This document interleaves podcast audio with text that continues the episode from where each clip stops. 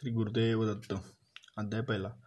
सर्व ग्रंथकारांच्या पद्धतीनुसार ग्रंथकर्ता सरस्वती गंगाधर यांनी ग्रंथाच्या पहिल्या अध्यायात ग्रंथ निर्विघ्नपणे सिद्धी जाण्यासाठी सर्व देवता साधुसंत आपले पूर्वज व गुरुजनांना वंदन करून त्यांचे आशीर्वाद घेतले आहेत. ग्रंथकाराने श्री गणेश श्री सरस्वती तसेच ब्रह्मा विष्णू महेश त्रयी या सर्व देव सिद्धी यक्ष किन्नर ऋषेश्वर इत्यादींना नमन केले आहे. तसेच नृसिंह सरस्वती यांची आज्ञा झाली म्हणून हा ग्रंथ लिहिला आहे.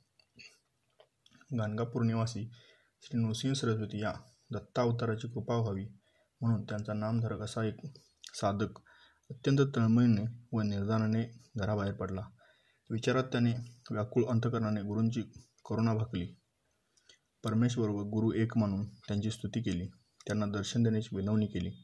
नामधारकाने अशी विनवणी केली तेव्हा कृपावंत गुरुनाथ वेगाने तिथे प्रकट झाले. वासरासाठी गाय जशी आतुरतेने येते तसे श्रीगुरू आपण होऊन त्याच्याजवळ आले.